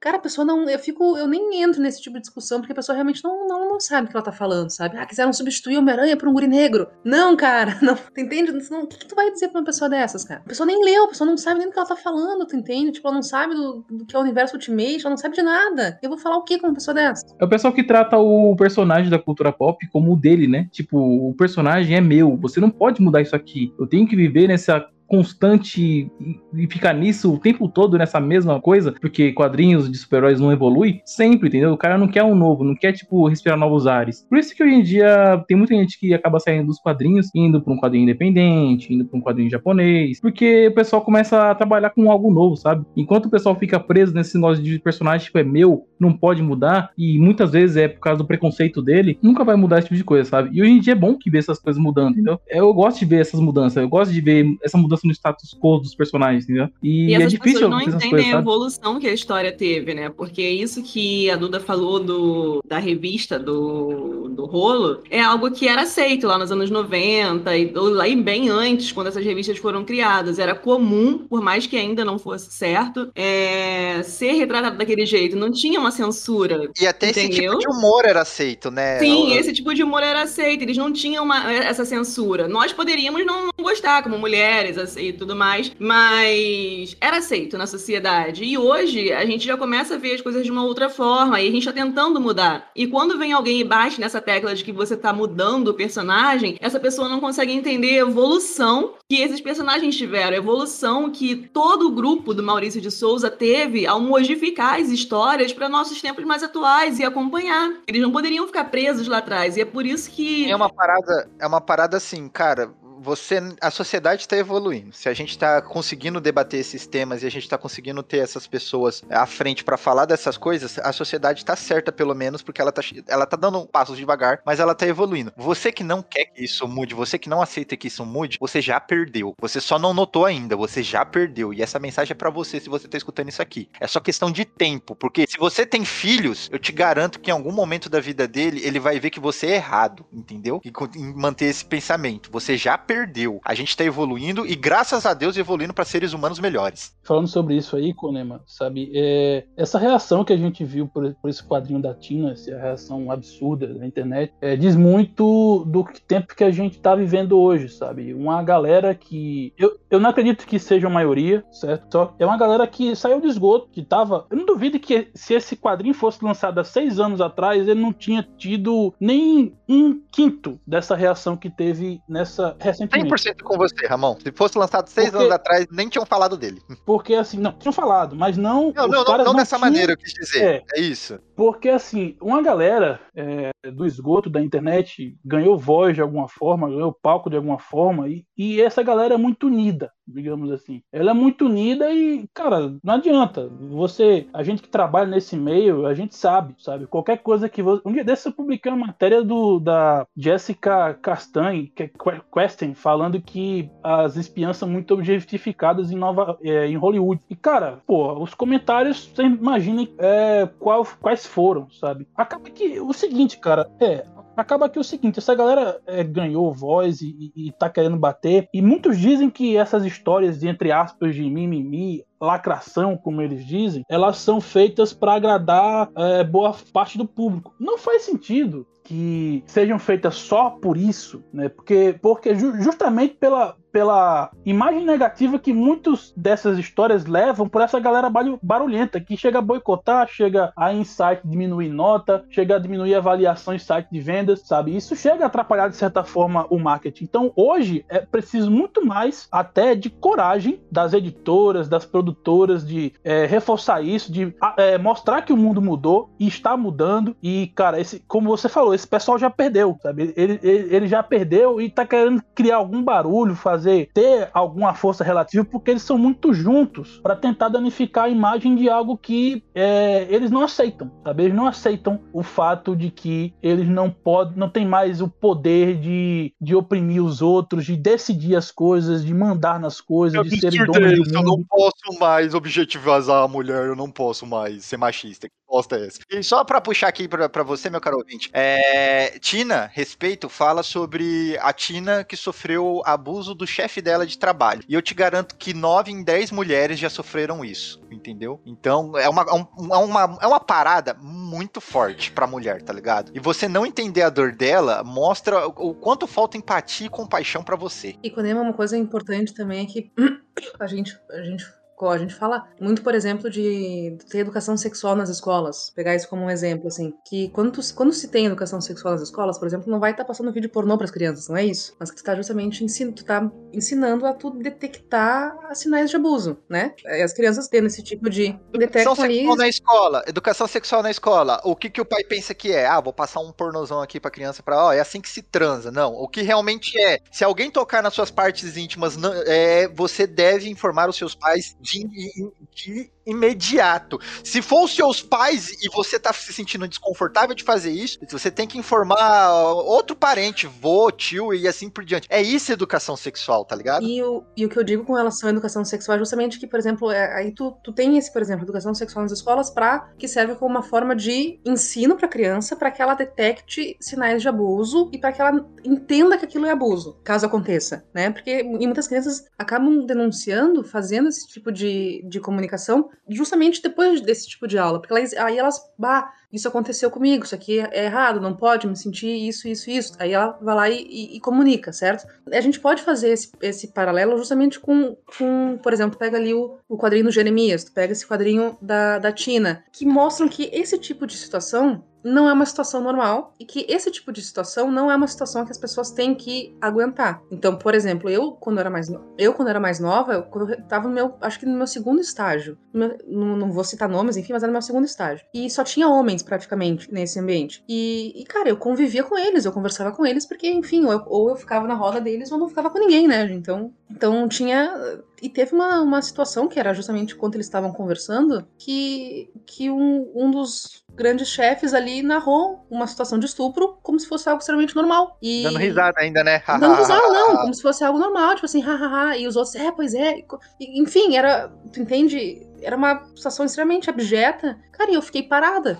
Eu, eu não, obviamente, eu não ri, mas eu fiquei, sabe quando tu fica quieto? E tu com vergonha, eu, eu, fiquei com vergonha de ser uma mulher ali. Você fica sem reação, você não acredita no que você tá escutando. E daí eu pensei, cara, e daí quando tu tá num, tá num grupo onde todo mundo normaliza uma determinada situação e tu é a única pessoa que acha errado, tu, tu se sente perdido? Eu, eu lembro que eu não, eu, não, eu, não, eu não abri a boca, assim. Eu só, eu só saí. Porque tu, tu entende? Então, então o quadrinho da Tina, por exemplo, acho que serve muito como isso, assim, de tu mostrar que isso é errado. Né? Isso não pode acontecer. E se acontecer, tu tem que reclamar. E tu não vai, tá, tu não vai estar errado ao reclamar. Entende? E é isso que eu acho que muitas pessoas não entendem e aí e dizem que é mimimi, dizem que é lacração, dizem que, nossa, porque meu, meu gibizinho. Você não né? pode deixar isso calado essa galera. tá Exatamente, isso acaba. E assim como educação sexual, acho que tu tratar desses temas e tu mostrar que não, tu não, tu não é errado em reclamar e tu não é errado em se sentir incomodado, serve como um impulso para que mais pessoas reclamem, que mais pessoas não se submetam a esse tipo de situação e que e aqui as coisas caminhem, né? Porque então eu assim eu acho extremamente essencial e que bom que tem esse tipo de que bom que esse tipo de história esteja sendo retratada hoje em dia, assim, sabe? Mesmo que tu tenha um, um, um esgoto da internet gigantesco que fique só dando bait nos comentários, mesmo assim, eu acho que é extremamente. Essa situação, é, a gente tá num mundo assim que tem muitas pessoas, uma parte da passada de pessoas egoístas, sabe? E esse tipo de situação que a Duda descreveu, você só sabe que mostra em Tina, você só sabe quando você sente na pele, sabe? Você só sabe quando é você que passa por aquilo. E é, o mínimo que você tem que ter quando você não vive aquela realidade é ter respeito. Justamente o tema do, do, do quadrinho. Você tem que ficar quieto e ouvir e ponto final, tá ligado? Se você não passa por uma situação dessa. Você tem que ficar quieto e ouvir, você só aprende ouvindo. E se você tá querendo falar, argumentar sobre isso, você não tá aprendendo. Então fica quieto e escuta quem tá sofrendo na pele, tá ligado? E a importância da MSP trazer esse tipo de assunto é que a Turma da Mônica começou como um gibizinho para criança. E a MSP hoje não necessariamente é para criança, mas também para criança, para todos os públicos. Então ela continuar abordando esses temas e as crianças tendo acesso a isso, é importante que elas possam reconhecer nessas páginas situações onde elas possam saber se elas estão passando por aquilo ou não, né? Se o quanto aquilo é grave, precisa ser alertado para alguém, sabe? Não é só a questão do divertimento, não traz só coisas bonitas, mas traz mensagens reflexivas também. MSP é um, uma linha de identificação sabe? Foi tudo feito pelo MSP, foi feito para que é, para todos os públicos, para que você lesse se sentisse representado ali, sabe? Até por isso é tão emocionante. Então eu deixo aqui meus parabéns ao, ao Sidney Guzman e à linha MSP por terem tido coragem de lançar Tina no período que lançaram, é, porque eles não tinham nenhuma, eu repito, nenhuma obrigação de comprar essa briga no tempo que eles compraram. E eles compraram e era necessário sim e muito pela época que a gente vivia é, fazer a história do jeito que fez quando fez e eles em nenhum momento baixaram a guarda tanto que não vem mais por aí. e nem baixaram a cabeça, né? Isso, isso, sabe? É, tem, que, tem que dar parabéns porque isso resguarda até o autor da história, né? Resguarda até quem tá ali por trás da, da- do projeto. É sensacional. E falando sobre isso, então, a gente puxa pro nosso último quadrinho a gente vai ter um papo hoje sobre a linha MSP. No futuro a gente volta para conversar mais sobre eles, que é o Jeremias PL, que é a minha MSP favorita, mas é porque eu não li o Alma ainda. Vamos ver depois que eu li o Alma. Que, cara, Jeremias PL é uma parada que ó, só de citar um nome eu me arrepio, que é do Rafael Calça e do Jefferson Costa. E é uma parada tão forte, tão forte que fala sobre racismo que é fenomenal, assim, é tipo fora de série. E é uma parada que, quando eu li aqui, é, a, a gente vai ter o Jeremias, que nunca foi um personagem protagonista de nada na turma da Mônica, né? Sempre foi um, um personagem secundário, terciário aí. E aqui ele vai contar como que é a realidade da vida de um garoto preto brasileiro, tá ligado? No, no cru mesmo. E eu, eu, eu vi até entrevistas o, o, o Rafael e o Jefferson falando que tem muito deles nessa história, muitas situações que eles viveram na vida deles, tá ligado? Eu acho importante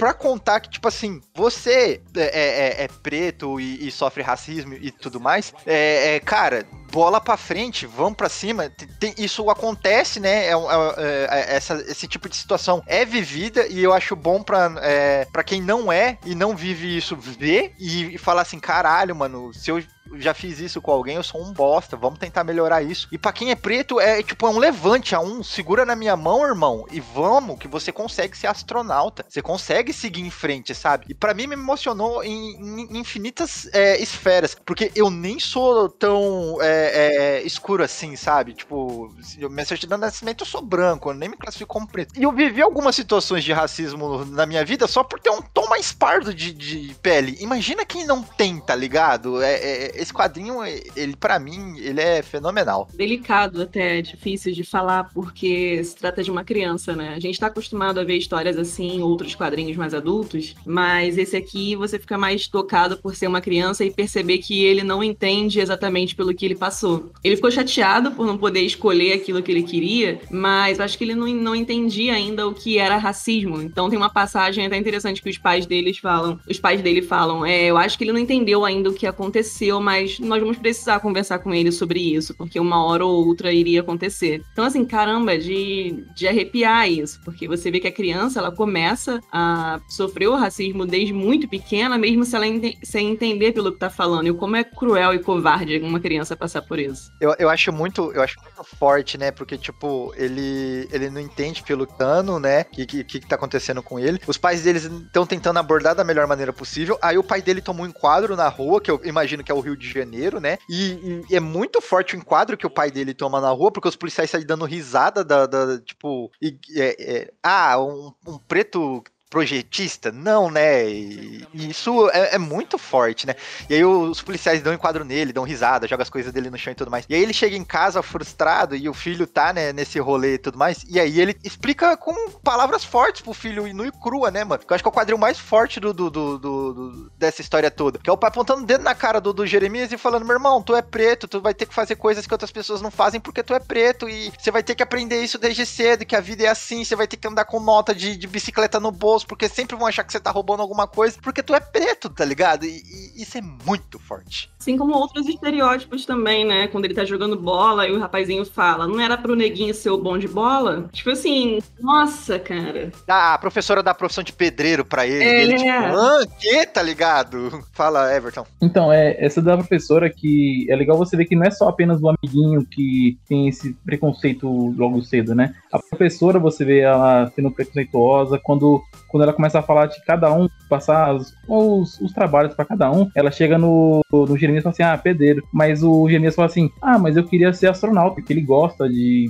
de estudar os astros e tudo mais, né? Aí todo mundo começa a dar risada nele, tá passando, não, melhor você ser pedreiro mesmo. Você vê que ele fica malzão com isso daí, sabe? Que, poxa, é uma criança, você tá destruindo o sonho dela, sabe? Pra que fazer isso? Você é uma professora, você tem que, tem que instigar a criança a querer ter sonho, sabe? E você já quer destruir logo cedo o sonho da criança, e é muito forte isso. Você nota que essa parada da professora é a parada do, do, do racismo é, inconstitucional. A professora faz no automático, ela nem percebeu que ela. Ah, preto, pedreiro, tá ligado? É, e, e eu acho importante ter. Esse quadrinho ele tem um racismo em, todas as esferas, na, na minha opinião, sabe? Tipo, eu acredito que a professora não fez por maldade, mas é uma parada que tá enraizada no DNA dela. Ela achar que, ah, preto é, é, é, é pedreiro. E depois ela fica com vergonha quando ele faz o discurso dele, né? Que ela, putz, fiz bosta, né? E na briga lá do menino que a falou, que é que ele fala assim, ah, quem devia jogar bola é o neguinho, não a menina, né? Que aí ele sai, os meninos saem brigando, eles saem na porrada e tal. Aí quando eles vão pra diretoria, que você vê que o diretor começa a passar pano pro menino, que foi o preconceituoso, ele que começou a briga. Aí o Jeremias chega, simplesmente, tipo, ele vê, ah, isso aqui não vai levar em nada. Aí ele vira as costas e sai da sala, sabe? Porque pra que eu vou debater com um cara que não tá bem meu lado, sabe? Pra que que eu tô, tô aqui? Isso é que logo cedo, ele, como criança, ele já vê que não vale a pena entrar numa batalha dessa, sabe? Esse quadrinho, a cena mais forte de todas, assim, de todas. É, tipo, tem muitas cenas fortes nesse quadrinho, mas a mais forte de todas. Porque é uma parada que eu já vi acontecer ao vivo, às cores, em, em São Paulo, capital. É, é o, o, menino. O Jeremias tá no ônibus e tem um lugar vago do lado dele e ninguém quer sentar do lado dele porque ele é um, um garoto preto, tá ligado? E é uma coisa muito realidade de São Paulo. Eu, porque eu já vi várias, várias vezes isso acontecer. E detalhe, o busão tá lotado, só tem um lugar do lado do Jeremias vazio e a mulher prefere ficar em pé. Ela não quer ficar do lado dele. Isso que é forte, tem, né? Eu achei muito tocante também é quando o pai dele vem de casa já estressado, sabendo que ele ficou em suspensão por causa dessa briga, e o pai já tinha levado uma dura, que o pai é arquiteto, algo assim, né? Então ele tava com aquele, aquele dinho, sabe, de levar o projeto nas costas e pararam ele achando que era uma arma e tal. E ele já chega puto, vai conversar com ele sobre a suspensão. E o Jeremias fica contestando ele: por quê? Por que, que eu não posso falar? Por que, que eu não posso fazer isso? E ele tá revoltado porque ele não entende que ele tá passando por ele e o pai dele tem um acesso. Porque você é negro, Jeremias. Se você for briguento, você não vai poder dizer que você foi provocado. Eles vão dizer que é porque você é negro. Se você não entender algo, se você disser alguma coisa errada, vão, vão dizer que é porque você é negro. E, tipo, caca, até te falar de novo, tô arrepiada, assim. É, um, é uma coisa horrível. Ele tá jogando na cara do filho dele toda aquela realidade, tudo aquilo de ruim que ele passou e que todo mundo passa no, no, dia a dia, mas que o filho dele ainda não entende. Ele precisou entender de uma forma assim tão grotesca, sabe? Tão dura.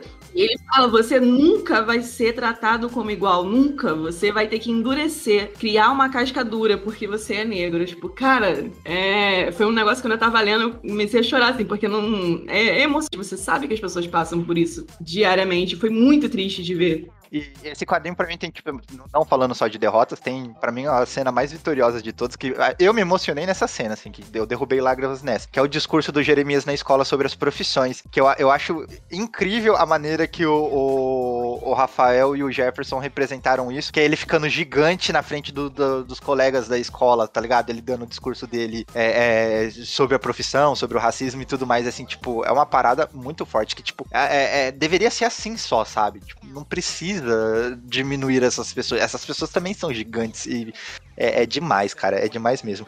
E uma, falando de, de, de, racismo em si, é uma parada que eu, que eu gostaria de, de, compartilhar que eu acho, que eu acho forte. Eu, eu nunca tinha na minha cabeça, eu, foi uma coisa que depois de velho, depois de adulto, que eu, que eu fui prestar atenção. Eu vi um, um, um vídeo do Lucas Penteado, tá ligado? Que é o cara lá do BBB e tudo mais, que sofreu um monte e foi, e foi forte também toda a situação que ele, que ele passou e como machucaram psicologicamente o cara e tal. Mas é, é um vídeo antigo dele, ele tá na rua com, com os camaradas fazendo um vídeo, aí chega um, um amigo camarada do nada e, e, ele fala assim, ó, vocês, no vídeo, né, ele fala assim, ó, vocês não sabem, mas antes da câmera tá ligada, a gente tomou um enquadro aqui da polícia. E ele falou assim, parceiro, ele falou, tipo, pro amigo que também tomou um enquadro, assim, não, não eu acho que nem era amigo, era um cara da rua, assim. Ele falou assim, tu tá com o, o fiscal da bicicleta no bolso? E o cara, o cara é adulto também, assim, adulto, 18 anos mais. Ele falou, tô. Aí ele puxa a carteira e, e, e saca a nota fiscal da, da bicicleta. Ele falou, meu irmão, quantos de vocês que estão assistindo esse vídeo tem que andar com nota fiscal de bicicleta no bolso? E eu falei assim, caralho, eu nunca andei com nota fiscal de nada meu no bolso. E aí foi uma realidade que eu, eu nunca tinha mensurado, assim, que o, o, preto ele tem que andar com nota fiscal das coisas, senão a polícia fala que eles roubaram, velho. Ou, tipo, os caras não conseguem nem ter propriedade de posse sem ser chamado de bandido. Isso é muito forte, cara. E o Jeremias Pele é um quadrinho que quebra isso, assim, tipo, se você lê e você acha que a mensagem que tá escrita aqui tá errada, meu irmão, saiba que você tá muito errado. Que você não vive uma realidade, você não aceita uma realidade que é muito verdade nesse país. Eu nunca me preocupei, assim, em andar com nota fiscal, como você falou, nem com documento na rua, por mais que andar com documento seja importante até por outros motivos, mas é, eu, eu tive um relato de, desse tipo de experiência que é, foi descrito aí na, em Jeremias, de um amigo meu, sabe, que fez faculdade comigo, que é, contando uma das histórias do, que ele passou, né? Ele apanhou do policial, né? ele e um outro amigo que estavam, eles moram, num bairro é, mais, num bairro, num bairro mais, como é que eu posso dizer assim, um bairro mais urbano aqui em João Pessoa, é, que é mais afastado dos grandes centros. E cara, ele apanhou pelo simples fato de não estar com identidade no bolso, né? Ele relatando isso e falou, cara, o policial perguntou para mim cadê minha identidade, eu falei que não tava com identidade no bolso, que eu, eu pô, tava voltando, eu tava indo comprar pão, sabe? Aí o cara pegou e falou: Não, não, é, eu não sou bandido, né? Ele falou: Cara, você sem identidade você é o que eu quiser e deu uma tapa na cara do cara, sabe? Para você ver. Essa é uma situação que certamente é, alguma pessoa negra que tá ouvindo esse podcast é, ou conhece alguém ou, ou, ou, já deve ter passado por algo parecido, porque, cara, é, é, é, é absurdo assim como a, a, gente consegue separar o tratamento das pessoas pela cor delas, pelo gênero delas, sabe? É, pelas escolhas sexuais delas. Pô, é, é bizarro como o, as coisas ainda são no século 21 sabe? A gente está em 2021 e a gente tem que estar tá passando essa mensagem ainda para que as pessoas entendam que, pô, por dentro todo mundo é igual, sabe? Todo mundo a, a, a, não tem diferença por conta de um quesito ou outro, sabe? É uma, é uma, parada, eu vi uma vez um documentário do Chris Claremont é, lá nos dos anos 80, tá ligado? No, do início dos anos 80. E ele falando como as histórias dos X-Men sempre vão ser sobre é, minorias, representatividades e preconceitos até que isso deixe de existir. E que ele esperava que, pelo menos nos próximos 20 anos, isso já tenha sido um assunto que esteja no fim, tá ligado? Que as pessoas iriam entender e esteja no fim. E aí hoje, quase 40 anos depois, a gente ainda fala sobre isso da mesma maneira que a gente falava nos anos 80. E eu vendo esse documentário, eu falei assim, Chris Claremont, nesse assunto a gente ainda tá perdendo.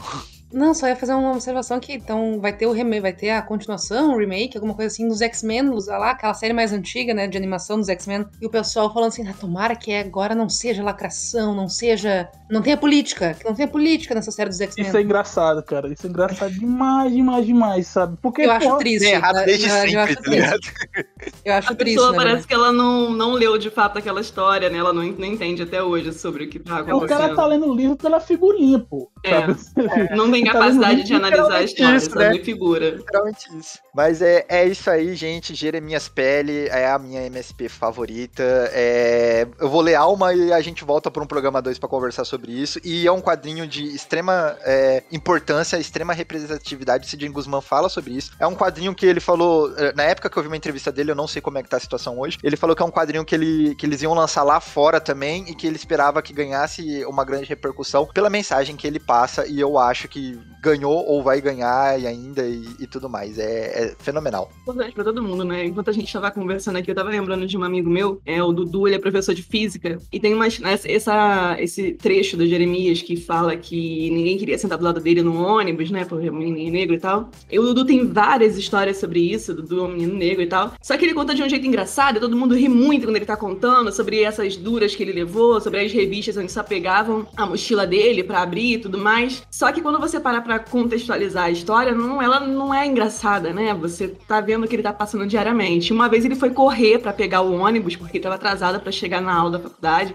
e a polícia parou ele quando ele tava correndo. E jogaram tudo que tava na mochila dele no chão e tal, e eram só livros. Ele é professor de física. E ele falou assim: não, beleza, já tô acostumado. E uma situação no ônibus que estavam revistando todo mundo, estavam procurando alguém, estavam parando vários ônibus. Aí o cara olhou pra ele, ele levantou a mochila e falou: "Ah, tá bom. Tipo assim, já sabia que era a mochila dele que eles queriam olhar. Então são várias situações assim que pessoas é, passam todo dia que muita gente fala que é, é bobeira, né? Poxa, mimimi, esse pessoal reclama muito e tal, mas não sabe o que é viver na pele, é, o que é passar por isso todo dia. Exato. É Isso que você falou, Monique, só lembrar também que o, o Sidney Guzman já falou que, tipo, todos os quadrinhos MSP, eles viajam o Brasil todo, fazendo eventos promocionais sobre os- as MSPs e tudo mais com os artistas e tal, né? E aí ele fala que quando eles, eles foram fazer a, a viagem sobre Jeremias Peles, né, com, com, com o Rafael e com o Jefferson, falou que toda vez que ele abriam pra perguntas, né, pras pessoas, ah, vocês têm perguntas pra falar?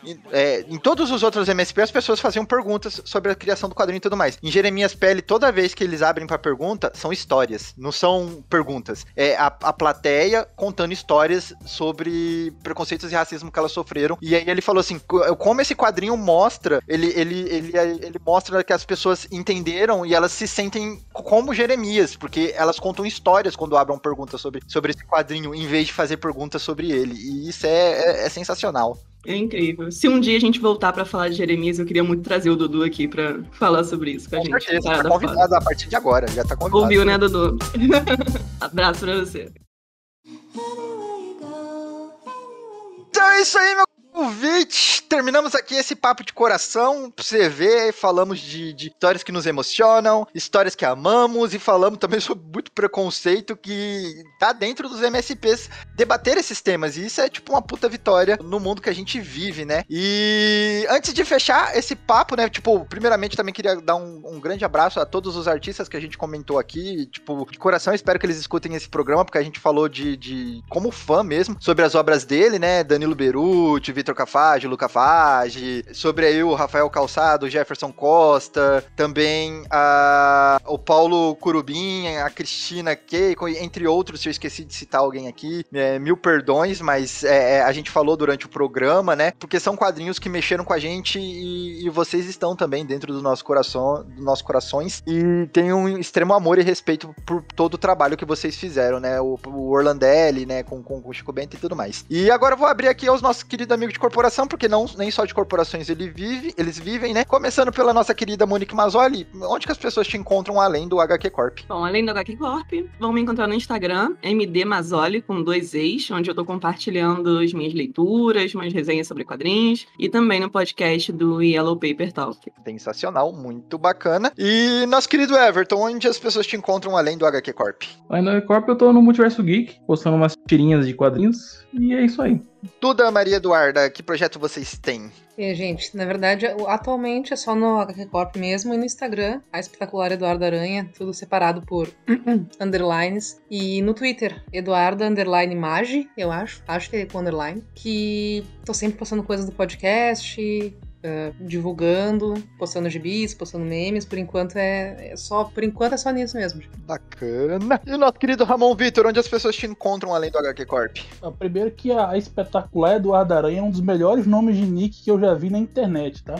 Verdade. É, Muito obrigada. assim, é, cara, você me encontra em muitos locais. Você pode me encontrar aí é, no Instagram, Ramon Vitor 8 underline. É, eu falo muita besteira por lá, então se você quiser conversar bobagem, me segue lá. Gosta de futebol? Gosta de basquete, de esportes? Gosta desse tipo de coisa? Eu produzo conteúdo sobre isso no Twitter, Ramon Esporte Clube, sem E o esporte de esporte de Recife mesmo, assim. E, cara, gosta de quadrinhos, cinema, essas coisas? Ah, obviamente você tá ouvindo aqui, você gosta de quadrinhos, né, cara? É, Ramon Vitor 083 é meu outro Twitter que eu uso para falar dessa cidade de cultura pop propriamente, né? Eu separei os conteúdos porque não é o mesmo público e, e eu... Uh, para não ter que estar tá poluindo, sabe, os ambientes das redes sociais, eu separei em duas. É, e você me, me encontra também no Vício sabe? Tá lá, ver as matérias que eu tô escrevendo por lá. E também, às quartas-feiras, eu comento jogos na Rádio Esporte Total. Então, é isso, sabe? Terminou a lista da turnê de trabalhos do Ramon, sabe? Tem que se virar em mil. Então,